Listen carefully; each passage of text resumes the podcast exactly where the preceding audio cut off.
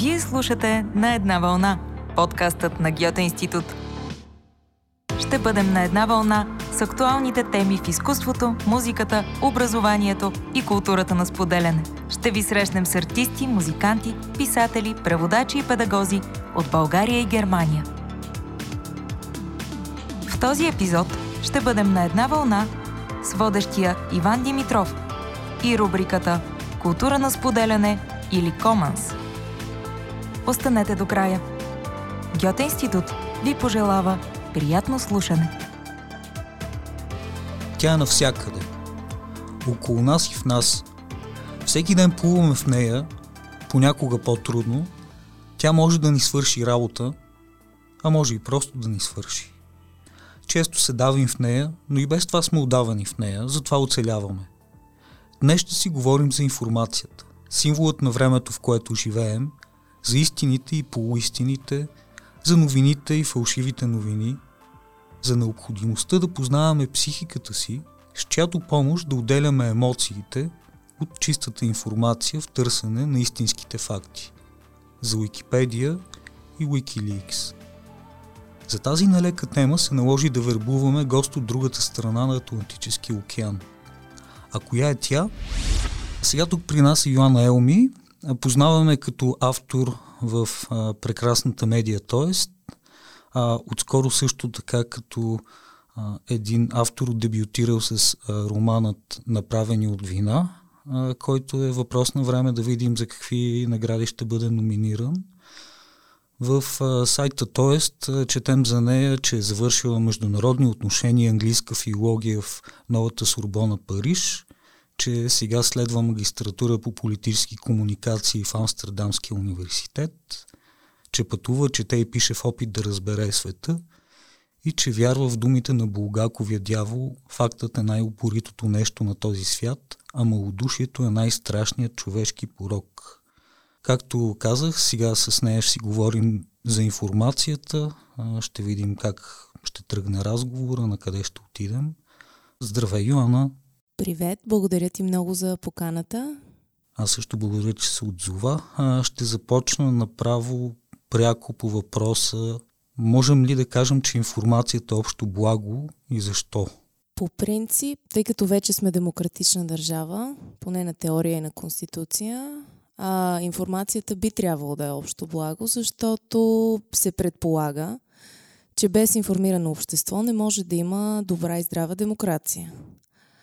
Друг е въпросът, че нито България, нито всъщност която идея от развитите демокрации в момента беше достатъчно подготвена за информация, в която всъщност няма пазители на портата, както се наричат, или gatekeepers, а една необоздана, постоянно достъпна информация, до която всеки човек може да има достъп. И обществата ни всъщност нямаха достатъчните инструменти да се справят а, с информацията и да я използват в своя полза, да се учат от нея и да тя да служи на тях, вместо те да служат на нея. Така че в момента е доста сложен отговор дали информацията е общо благо. За мен добрата информация и а, информацията, която почива на консенсус, който е установен с общо прияти мерки, продължава да бъде необходима информация, важна информация. Но има и информация, както винаги е имало, която вреди, но за съжаление днес е много по-достъпна тази вредна информация, отколкото някога въобще е била. Така че хем така, хем иначе ми е отговор. Не знам това помага ли ти. Да, да, естествено. Както знаеме, наистина има този проблем, който е свързан до голяма степен изобщо с залеза на медиите като институции така като институция на, така да се каже точно както ти го каза, нали, на гейткипър.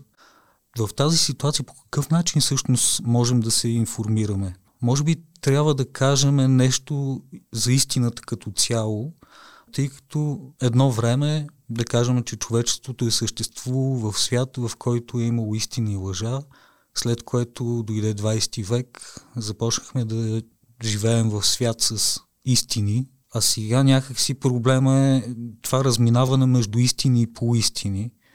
Така, къде е границата и по какъв начин може да се ориентираме? Както виждаме, да кажем, проблема с полуистината е изключително базисен в медиите, особено много в заглавията им. Да, ами на първо време ти казваш залеза на медиите като институция. Аз не знам дали би го нарекла залез.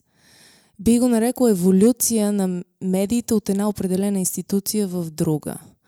Тоест, ако да речем преди 50-60 години е било допустимо един журналист просто да отрази, да не осъжда и да представи точно една определена концепция за света, то днес от журналиста се изисква много по-висок процент аналитична мисъл, много по-важна роля има той като преводач на света.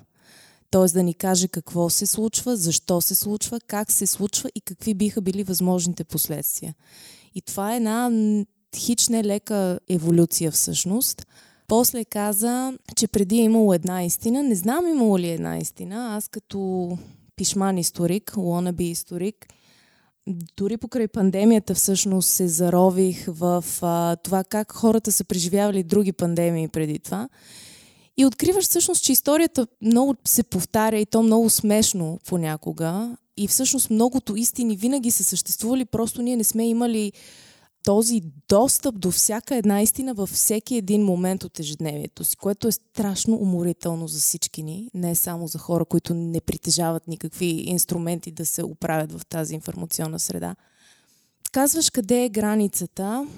Всъщност има в момента в научните среди тече един дебат какво означава потвърден факт. А, защото много хора, които подкрепят научния консенсус и които всъщност са авторитети в една определена област, са се вкопчили в този твърд, сигурен факт, като последен спасителен пояс в този океан от а, информация, в който се намираме. И всъщност, особено пък и по време на пандемията, разбираме, че дори емпиричната истина, тази, която се доказва с експеримент, потвърдено максимално обективно, дори тя се променя и еволюира. Тоест от нас се изисква една особена гъвкавост, не да търсим финална истина, а да разберем, че според контекста и според знанията, които притежаваме и натрупваме в времето истината се променя и това не е задължително я превръща в лъжа. И отново това е страшно сложно. И всъщност се оказва, че границата между истина и лъжа се определя от това човека колко познания има и колко добре познава собствените си психологически механизми, така че да навигира в тази среда, в която първо той няма как да знае всичко, и второ, дори хората, от които очаква, че уж трябва да знаят всичко, не могат да му дадат сигурни отговори. И общо взето така, голям хаос, мога да обобщя. Тук може би стигаме до проблема с функционалната грамотност, която да кажем, както знаем в България е огромен проблем. Тъй като аз изпомням един разговор, който имах с Евгений Дайнов, който като човек, който преподава от години, каза, че абсолютно не съгласен с това, че в момента хората са необразовани. А, той казва, не, те всъщност са все по-образовани, могат да пишат все по-грамотно. Проблем е обаче, че не мога да ги убедя, че американците са стъпили на Луната. така че, да, така че не знам каква е точно тази функционална грамотност, която ни трябва. Ти до някъде каза, mm-hmm. а, но все пак може би трябва да го изведем повече. Аз всъщност съм съгласна с а, Евгений Дайнов по този параграф. Аз, въпреки а, безкрайния поток от критика и негативност, който се излива от мен и пред близките ми и понякога и в работата ми, всъщност съм огромен оптимист, защото действително никога не сме имали по-висок процент хора, които знаят да четат. А, никога не сме имали по-висок процент хора, които все пак навигират някакси с тази, в тази технология и чрез нея. Когато четеш, да речем, за първите демократични избори, а, било е някъде в а, Франция 1850-те, когато нали, а, един цял град бива поведен като стадо от свещеника да гласува за един определен крал или император или така нататък, но това не се получава, защото хората дори не знаят а, къде точно да отбележат за кого искат. Тоест, дори това не се получава. Някакси контраста между съвремието и сега е оптимистичен. Mm-hmm. А, плюс това за сега, това е първата здравна криза, може би в историята на човечеството, в която все още не сме воювали и все още не сме се изклали взаимно, което е оптимистична теория за нашия народ. Но, както ти казваш, функционална грамотност. Нали? Тоест, вече от теб не се изисква просто да четеш, от теб се изисква да четеш и да разбираш. А, от теб не се изисква просто да възприемеш определено произведение, ами да можеш да идентифицираш, идентифицираш кой е неговия автор, да можеш да направиш сравнение между това този автор с какво се занимава, защо би написал такова нещо, къде би го публикувал, нали, да провериш неговите аргументи и така нататък и така нататък. Тоест това е една трудна работа, която функционална грамотност или не няма как да изискваме от обикновения човек. Това, което според мен е решението на този проблем, е образоване на хората за когнитивните, умствените механизми, които стоят зад а, успеха на всякакъв вид дезинформация, т.е. защо сме толкова склонни да се страхуваме от някой враг в сенките, който идва да ни чипира, идва да ни отрови, идва да ни подчини, нали? Защо това работи толкова ефективно не само сега, но и като цяло през вековете? Защо сме толкова склонни внезапно да се афектираме емоционално, дори само от заглавие? Кое в нашата психика предразполага към такива неща? Кои са логическите грешки, на които разчита дезинформацията, за да проработи, за да се настани в съзнанието ни като единствената информация? Нали? Когато човек започне да опознава тези механизми и да ги разпознава дори в собствените си ежедневни реакции, и тогава някак си става по-ефективно, защото не просто забелязваш, да, това не е истина, защото според моя опит и според моето знание това не е, не отговаря на консенсуса, но по-скоро си казваш това не е истина, защото то цели да ме ядоса, то цели да ме провокира, то цели да ме оплаши. И никой човек, който иска да ме информира и който иска аз да постигна рационален избор сам за себе си, да направя собствените си проучвания и така нататък и така нататък, той няма да търси емоционалния път и емоционалния начин, той ще ме убеди с аргументи и спокойно. И оттам вече ти светва лампичката, че нещо не е наред. Добре, значи това може да служи като някакво средство. Нали, опитват ли се да активизират твърде много емоциите, значи, а, значи има проблем Тоест, Според възможно мен, да. е да има проблем, като да кажем, може би може да направим връзка с кампанията на Тръмп, нали, с таргетирането, пак с натрупването на тези а, mm-hmm. така крайни mm-hmm. емоции. А, може би също с дълбоко съмнителните медии, които се оказа, че аз лично съм много очуден. Разбирам до, до голяма степен защо разговорът тръгна към пандемията. Аз мислих това да стане един по-нататъчен етап. Но аз съм изключително очуден, говорейки точно за информация и дезинформация, а, по какъв начин а, на чисто, в чисто емоционален план а, хората, опитвайки се да рационализират през а, конспиративното, изведнъж се оказа, че без да осъзнават, всъщност те четат едни крайно десни медии. Изведнъж се оказа, че либерални ЛГБТ и хора, които познавам, се оказаха заклети трамписти. А, някакси, което просто не знам. Няма, няма нищо по-естествено. Виж, ние изхождаме от а, едно много така просвещенско мислене, философско, че човекът е рационално същество, което първо мисли, после чувства. А всъщност психологията е доказала и ние всъщност ежедневно го изживяваме, че е точно обратното. Първо чувстваш, а след това евентуално, ако си достатъчно трениран, после мислиш. И особено, що се отнася до себе наблюдение вече, нали, там е още по-индивидуално. И всъщност няма нищо по-естествено. Така се формират когнитивните връзки в съзнанието на човека. И така той си обяснява а, света чрез много прости емоционални асоциации. Затова е толкова трудно да се коригира нещо, когато то вече веднъж е възприето погрешно, защото аргументите са сухи рационални. Нали? Те не могат да се свържат по същия начин, по който е ни така доста по естествени за човешката психика, емоционални брънки, да го кажем, в една верига. Така че важно е много специалистите, които работят с такъв тип информация и с такива хора и хората, които са в някаква обществена позиция, която им позволява да говорят и да са чути, много е важно те да осъзнаят тези неща и да не порицават хората, които нали, стига да не става въпрос естествено за призоваване към насилие или за някакви такива неща, защото там компромиси няма. Но когато става въпрос дори за по-противоречиви възгледи, много е ценно да умееш да разговаряш с човека и да го попиташ защо и да видиш как е стигнал до там. И чак когато се отвори този път и когато ти получиш тази ментална карта, по която той е изградил определен а, светоглед, тогава имаш шанса да поговориш с него и да, и да го насочиш и да кажеш, абе, виж тук нещо не е наред. Ти си разумен човек, интелигентен човек, погледни го когато можеш. Това просто не се получава така. И всъщност така се получава разговора. И не е лесно, но, но става. да.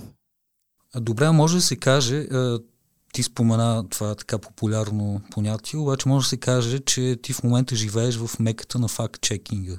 Какво ти е отношението към него? Не смяташ ли, че той някак си а, прекалено много поляризира хората? А, изобщо като е, цялата тази тенденция за борбата на равнопоставя, за равнопоставеност, за, а, нали, за истина, а, която обаче сякаш а, с прекалено голямо натискане се, се налага и това, това реално предизвиква още по-голямо поляризиране и може би всъщност прави повече проблеми, отколкото да допринася за нещо добро. Ами, тук е момента да кажа, че всъщност моето поручване в момента, което правя, е как няколко знакови американски медии проверяват информация. Тоест не е толкова съдържанието, а как, т.е. какви способи се използват и дали те са достатъчно ефективни от гледна точка на когнитивната психология и комуникационните науки, че да постигнат някакъв резултат. Проверката на факти сама по себе си няма как да поляризира. И тя е много нужна, защото все пак а, основната цел на Дезинформацията е да ни убеди, че живеем в свят, в който няма съвсем истина и всичко може да е хем така, хем иначе и всеки може да си вярва в каквото си поиска. Нали? И това всъщност се постига изключително ефективно. Аз съм го за, за, забелязала и сама нали, при себе си, как когато ти кажеш на един човек, който видимо говори нещо, което няма как да почива на някакви обозрими аргументи и когато ти му кажеш, че това не е вярно, просто не е вярно, и той казва, ти ме цензурираш или ти не уважаваш моето право на мнение или нали, защото това е ефективен начин. То не говори за аргументите по същество, ами то обръща диалога към много така емоционален и чувствителен а, въпрос, нали, какъвто е цензурата, неуважението и така нататък и така нататък. Тоест едно много ефективно отклоняване се получава от същината на проблема. Та, факт-чекинга сам по себе си не поляризира, поляризират го хората, които го използват и как го използват. Включително самата аз, включително много мои познати журналисти имам, които Виж, на всички ни се иска да живеем в общество, в което няма дезинформация и в което а, всички уважават медийните представители и всички ги слушат и всички споделят нашите велики прозрения за света. Само, че ние живеем в обществото, в което живеем. И когато хората имат едни определени притеснения, колкото и глупави да ти се струват и колкото и незначителни да ти се струват, ти като журналист си длъжен да им дадеш гласност не като платформа, ами да им позволиш да ти зададат въпроса и да си подадеш главата навън, да провериш валили и да се върнеш към хората с някакъв адекватен отговор, който обаче да е поднесен не с надменност и с назидателност, а много смирено и човешки. Сега, много от нас използват проверката на факти като някакъв абсолютен авторитет, който доказва, че ние сме прави, другите, които не са прави, са глупави, те не разбират нищо, те не знаят нищо и така нататък, така нататък. И се получава всъщност едно, а, една война, а, в която всеки си подхвърля числата, нали, които му харесват и така нататък и така нататък и всъщност същината на проблемите изчезва нали, в цялото това нещо. И това се получава и в България, и в САЩ, и къде ли още не. И всъщност пак стигаме до един момент, в който нещата са хаотични. И се изисква много работа, за да се променят. Но сам по себе си не, не смятам, че проверката на информацията може да бъде поляризираща. За четвърти път, може би, го казвам. Да, да. Да, аз а, мисля, че имах прави точно в този контекст а, по-скоро факт чекерите, отколкото самия акт. Благодарим, че слушате на една вълна.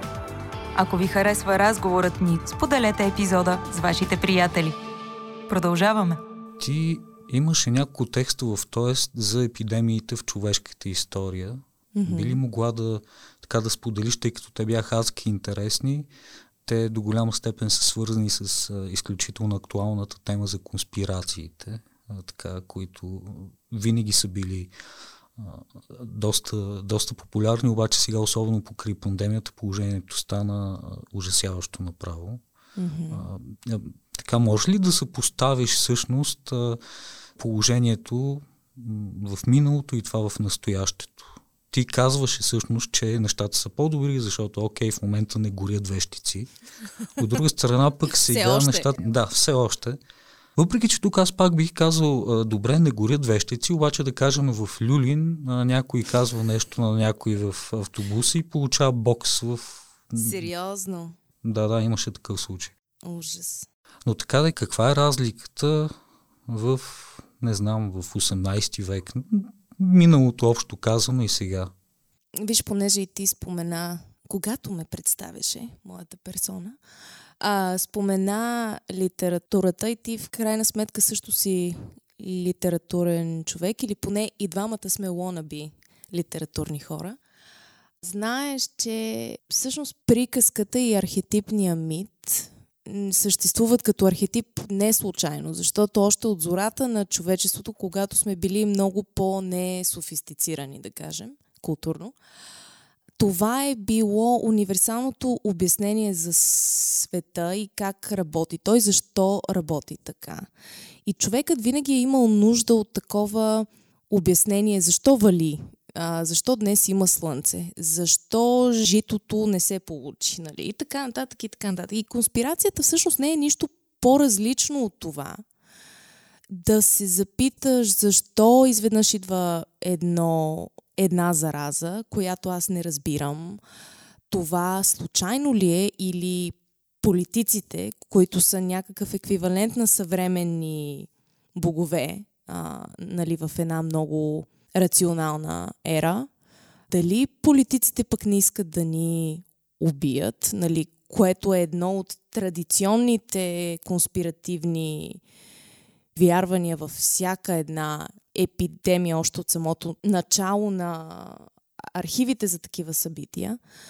Дали някой някъде не планира нещо, нали? И едно такова архетипно голямо зло, срещу което ти като човека, като героя, с който ти винаги се идентифицираш във всяка една приказка, с което ти трябва да се пребориш и в което ти трябва да оцелееш. Нали? Няма нищо по-човешко и по-ефективно от а, това. И всъщност питаш ме дали има разлика. Интересното е, че почти няма. Единствената разлика е нали, в това, че днес имаш по-съвременните варианти, нали, че разпръскват а, от ровите с а, самолет, нали, което не е вярно. А, преди 150 години е било а, някое от, от ровил кладенците. Нали? Някой е пуснал нещо там и оттам идва зараза, което всъщност не е било далеч от истината, тъй като да, холерата идва от а, водата. Нали? Тоест, гледаш буквално повторение, вариации и, и ми се струва, че ето ти още един пример как ако бяхме учили ежедневното и обикновеното в исторически план, щяхме да сме малко по-подготвени и да си кажем, а, ми, че те и преди 150 години са вярвали, че а, нали, еди кой си иска да ги унищожи, ама не е било така. Я да се успокоя малко и да погледна малко по-адекватно на нещата. Така че, да, хем е същото, хем е малко по-модерно и със сигурност доста по-лесно се разпространяват нещата, въпреки че интересното е, че има ехо на съответните конспирации, включително през континентите исторически. Тоест дори липсата на комуникация не е могла да попречи на това едно и също обяснение за света да се появи на две много далечни места. Има нещо много човешко в това и колкото и да е страшно в момента, някакси много красиво същевременно, защото виждаш не само, че такива неща се случват, но и че оцеляваме след тях и че откриваме решения на проблеми, които сега може би ни изглеждат абсолютно нерешими. Тъй като времето ни отива към край, ами се щеше също така а, да засегне малко въпроса за Уикипедия, а, тъй като когато си говорим за информация, няма как да не говорим за традиционните енциклопедии, Уикипедии, а, така, други варианти на, а, на енциклопедии, а, така с а, отворен достъп, така да се каже. А, но а, за Уикипедия, а, така, какво е положителното и отрицателното? Кое е рисковото на подобна отворена структура и по какъв начин помага това, че много хора са колективно обвързани с а, а, така, тази самарианска дейност? Ами, първо разкривам конфликта на интереси. Аз всъщност съм дарител. Дарявам по, мисля, че 2 евро месечно на Wikipedia. така че affiliations и така нататък имам. В страни от шегата, а, всъщност бих а, из, използвала примера с нашата Википедия в България. Има една група от хора, страхотни хора, които се занимават активно с Википедия и които си имат собствена група, в която се обсъждат свирепо и с сериозен хъс всякакви най-малки проблеми в облика на цялата енциклопедия, които биха ни се сторили доста смешни, но които са много важни всъщност. Тоест имаш едни хора, които са изключително посветени на това тази енциклопедия онлайн да бъде източник на знания, верифицирани, проверени нали, а, за цялото общество. Това е супер и то трябва да съществува абсолютно 100%. Друг е въпросът... Добре, може ли да контрирам? Да, да, да, давай, давай. А, в същото време, а, някъде между изборите, предпочитам нали, да не използвам имена, а, биво излизат със статия за това как конкретен човек, а, така български уикипедианец, който не се знае кой е, а, създава експресно профил на политик, потушил е скандал с друг политик, т.е. не, че mm-hmm. го е потушил, просто го е цензурирал. Mm-hmm. А, така че ето пък има и друг пример. Да, да, да, точно ще да ти кажа, че и покрай този скандал всъщност се активизира много сериозно въпросната група хора и те веднага сигнализираха и оправиха всъщност и проследиха активността на въпросния човек. Тоест, те служат и като контрол някакси точно за такива събития. Но щях да ти кажа, че а, въпреки, че такова отворено пространство трябва да съществува и то е много важно, хората трябва да бъдат активно обучавани, че Уикипедия е чудесен източник на други източници, например от една така обща статия, описателна на определен феномен, да отидеш до източниците и да прегледаш първичните източници. Но че Уикипедия сама в изолация не може да бъде достоверен източник. И това е стандартна практика във всяка академична среда също, че да, можете да консултирате Уикипедия, но в никакъв случай като първичен източник. Т.е. винаги трябва да се потвърждава откъде е тази информация, кой е, нали, нали и тъй и тъй. Тоест тук отново идваме до този основен инструментариум, който всеки човек трябва да притежава в дигиталната ера, а, да знае как да борави с а, източници и информация. Общо взето всички пътища ни довеждат до това. Добре, и една последна тема, която се надявам да засегнем. Тя е свързана пък с това, че говорихме, че информацията е нали, общо благо, че всеки трябва да има достъп, но нали, има и, така да се каже, други случаи, както при журналистите, има и Wikileaks. В това отношение какви така, не знам, има ли някакви морални проблеми в разгласяването на тази информация? Полезно ли е то, вредно ли е? Ми, няма как да се премери с един аршин за всеки случай, защото това са социални човешки казуси, които общо взето са много индивидуални и всеки се разрешава според а, особеностите на самия случай. Много е интересно, например, като в а, университетска среда направиш workshop с а, студенти по журналистика и им кажеш, хайде сега напишете ми три регулаторни мерки, които хем да са ефективни, хем да не цензурират никой. Нали? И просто гледаш как а, всички откачат. Общо. Тоест много е трудно да се направи една общо валидна а, конструкция, която да въжи повсеместно. Много е важно, може би, две неща. Първо, че равният достъп до информация не означава равно третиране на хората, които а, разпространяват информацията и които възприемат информацията. Тоест един комуникационен специалист ще борави много по-добре с информацията, отколкото а, един химик. Нали? И в това няма нищо чудно и, и да. И второ, че в зависимост от случая, хората трябва много внимателно и журналистите трябва много внимателно да подхожат към източниците си, без да навлизат в а, кълъпи. Тоест, отново, нали, че всеки случай е твърде индивидуален, че да казваме това е окей, okay, това не е окей. Okay. И ако искаме да имаме свобода на словото, трябва да сме много внимателни как боравим с него. И това не е автоцензура, нито цензура, това е просто една етика, която ако не се спазва, чисто като усещане на това, кое е правилно и кое не, се стига до ситуации като настоящата общо взето. Не само в България, но и по света. Ами, много ти благодаря за този разговор. Надявам се в някакви следващи случаи също да говорим. Пожелавам ти успех на роман. Аз съм абсолютно сигурен, че той ще бъде номиниран за нещо. Просто, просто не съм сигурен още за какво, но това ще видим. и ти пожелавам един хубав ден. Благодаря ти и на теб. Благодаря и много на слушателите, че ни изтърпяха, т.е. мен. И се надявам и аз да се срещнем скоро. Вие бяхте с рубриката Култура на споделяне на подкаста на Гьоти Институт на една вълна, а в следващия епизод ще може да споделите с Даниел Ненчев рубриката за изкуство и култура. Благодарим ви, че бяхме на една вълна. Ще се радваме да чуем вашето мнение и нямаме търпение да чуете следващия ни епизод.